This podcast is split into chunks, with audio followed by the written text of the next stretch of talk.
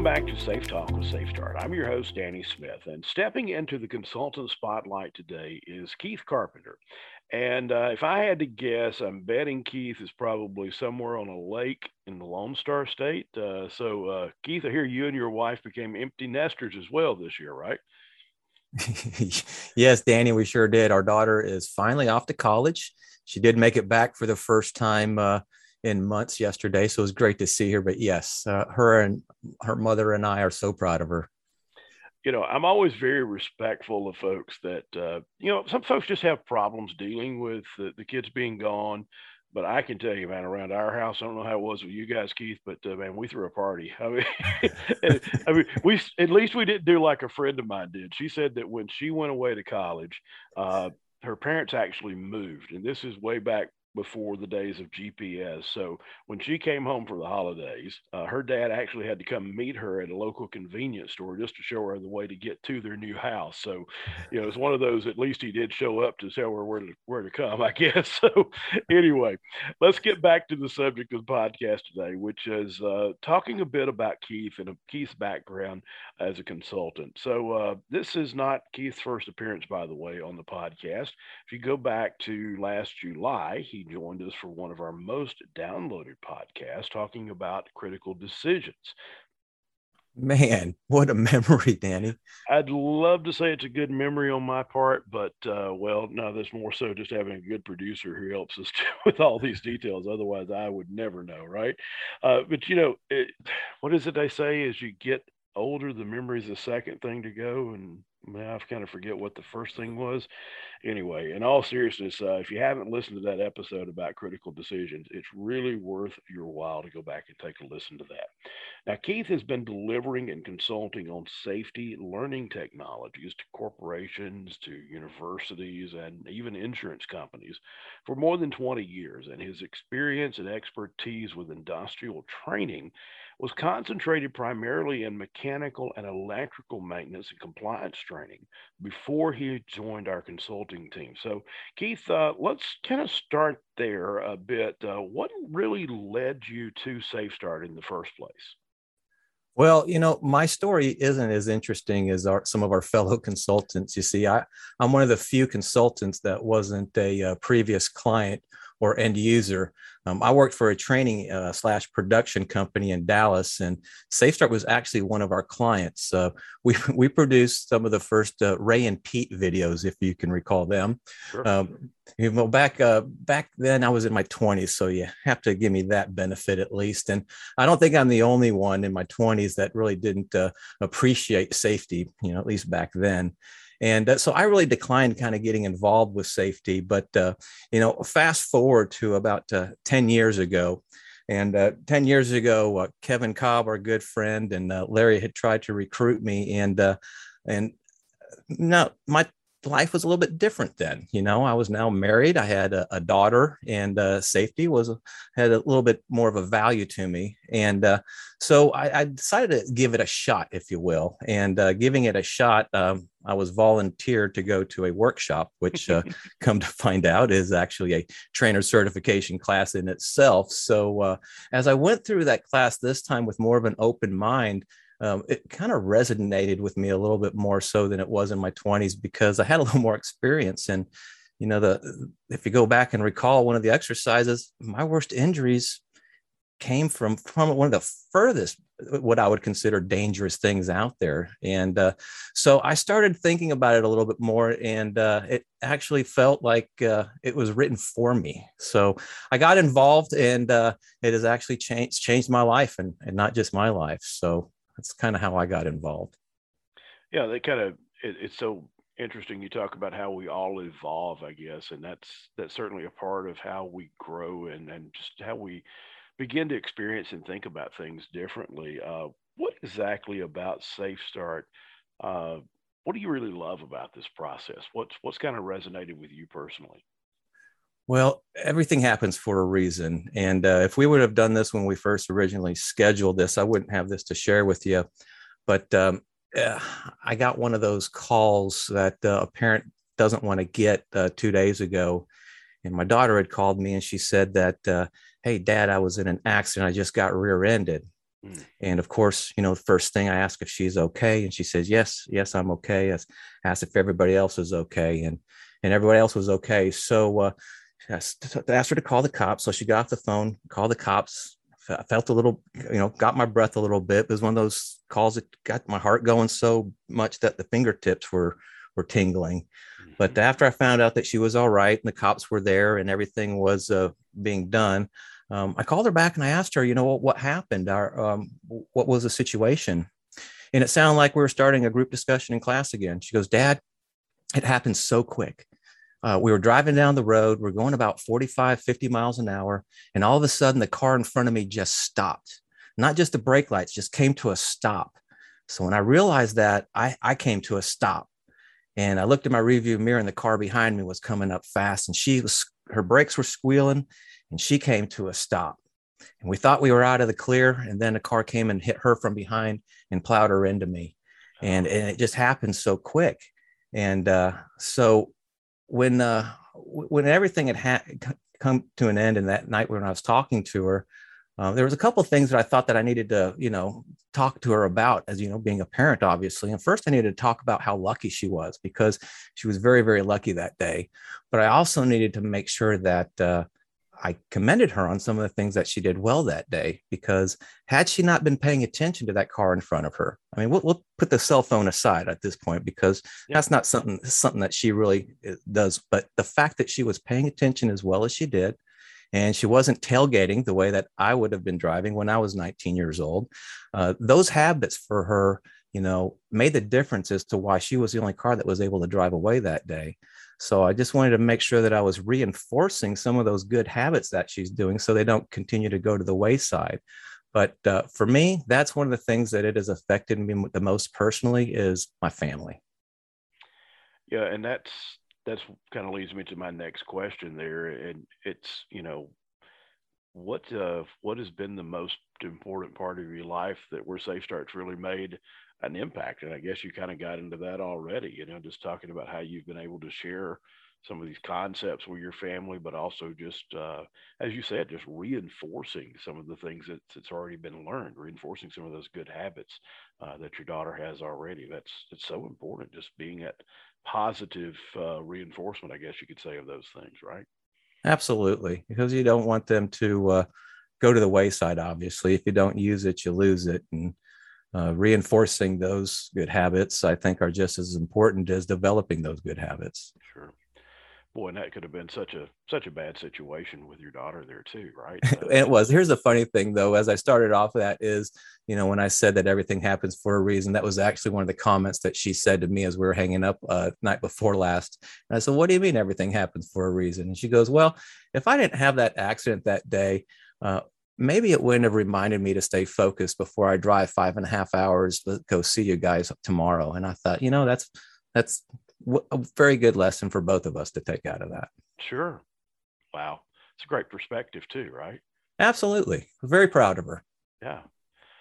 Wow. Uh, you know, and thinking back to when my girls were were the age of your daughter, uh, you know, and I guess my youngest daughter was uh, just uh, learning to drive when we introduced uh, Safe Start. Uh, Safe Start on the road, I guess, is the proper name for it. We always always call it the teen driving piece, right?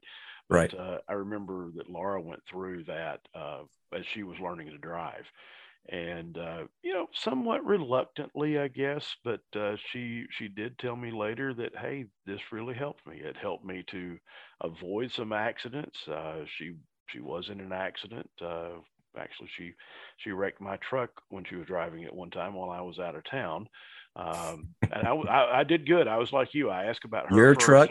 Yeah, it was my truck, uh, and I hmm. she I did good. I actually asked about her first and not the truck, so uh, I passed that test too, kind of like you did. So, uh, you know, but uh, she and the well, I know how you okay. like your truck, Danny. yeah, but she and the truck were okay, so everything was fine, right? But uh, you know, it's that is such an important part of this, being able to share it with family members and, and friends and coworkers, and and and just being able to really make this come alive with folks. So, how do you find that it's and how do you get people engaged when they don't want to engage not just in, in the classroom but just you know family members how do you how do you really make this real to them you know Well, I think first setting the example goes uh, a lot further than than talking. I think that uh, we've all heard that from our parents or somebody in our lives at some point.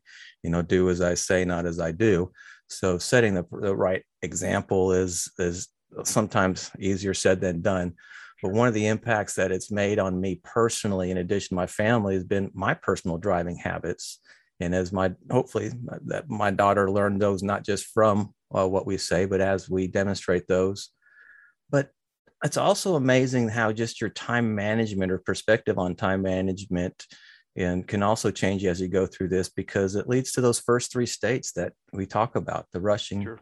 frustration fatigue obviously but, but more, more importantly just a sense of more personal accountability so um, again getting the uh, the engagement with the uh, daughter uh, was a little bit easier than with my wife to be honest with you mm-hmm. but as i was talking about things that i needed to work on and why i'm working on those it made it i think and she'll have to answer this herself but i think it made her a little bit more open to at least consider some of the the things that uh, kylie and i were learning about since she was my uh, my first victim if you will Yeah, for sure. Yeah.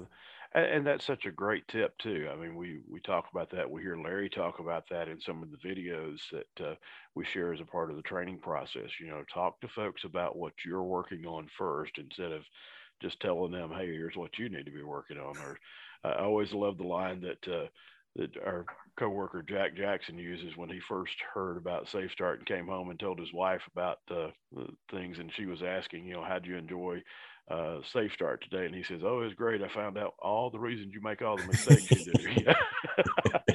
Not recommended, right? So, uh, and I probably I probably messed up the line there a bit, but uh, you, Jack can do it far better than any of us would ever consider doing that one. But uh, it, it is funny, but it's so true, right? People do accept it more when you say, "Hey, I'm working on this. You may want to try it."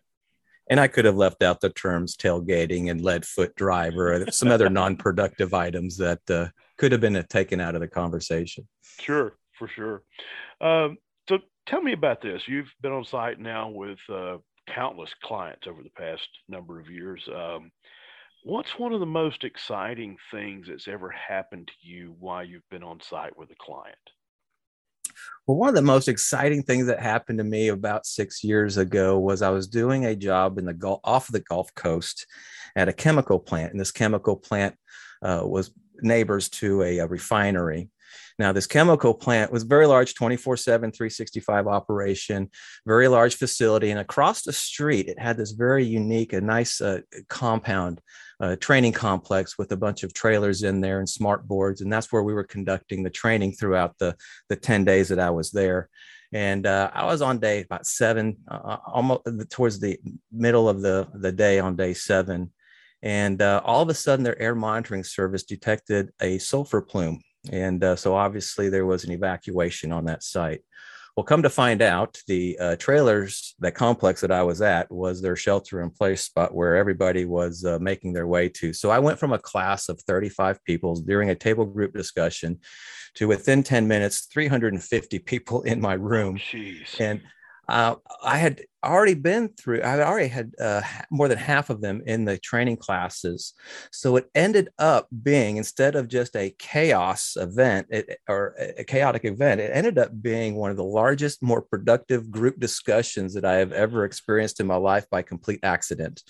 That's but, great. Uh, but that was probably one of the most exciting things on site because I will say, nevertheless, I was nervous. I didn't know it was just a, a, a, a close call or near miss, a small uh, uh, release. I was a little worried, but trying to stay calm. So that was very exciting on all levels. Wow, 350 person group discussion. That's uh, that's a, a bit of a chore to facilitate, isn't it? it was interesting. Yeah, for sure. Uh, well, tell us anything else that you could think of that's uh, just uh, one of those great things that you've experienced on site. You know, maybe somebody that initially just didn't seem to come around, and maybe you know they did come back to you a bit later and say, hey, you know, th- I really appreciate this. Anything along those lines or anything else you'd like to share that, that would go along with one of those? Well, we, we've got uh, plenty of those examples that never get old talking about. But one of the most extreme examples that I, that I had experienced was on the West Coast. This was a, a union facility, and the uh, I was doing a, a, evening shift, and the uh, the communication never made it to the, the crew that they had to go through a four hour safe start employee kickoff session when they first came in at uh, 6 p.m. And uh, there was a let's just say there was a very late start eh, on that class, and uh, they were not happy. And uh, after their uh, their meeting, they had uh, came come to the class, and the gentleman that uh, was the most unhappy, I went to shake his hand like I normally do, and uh, he just walked right by me and said a few uh, few choice words. Went to the corner of the room, turned to the corner, took his book, threw it to the side, and uh, I thought this is very, very interesting.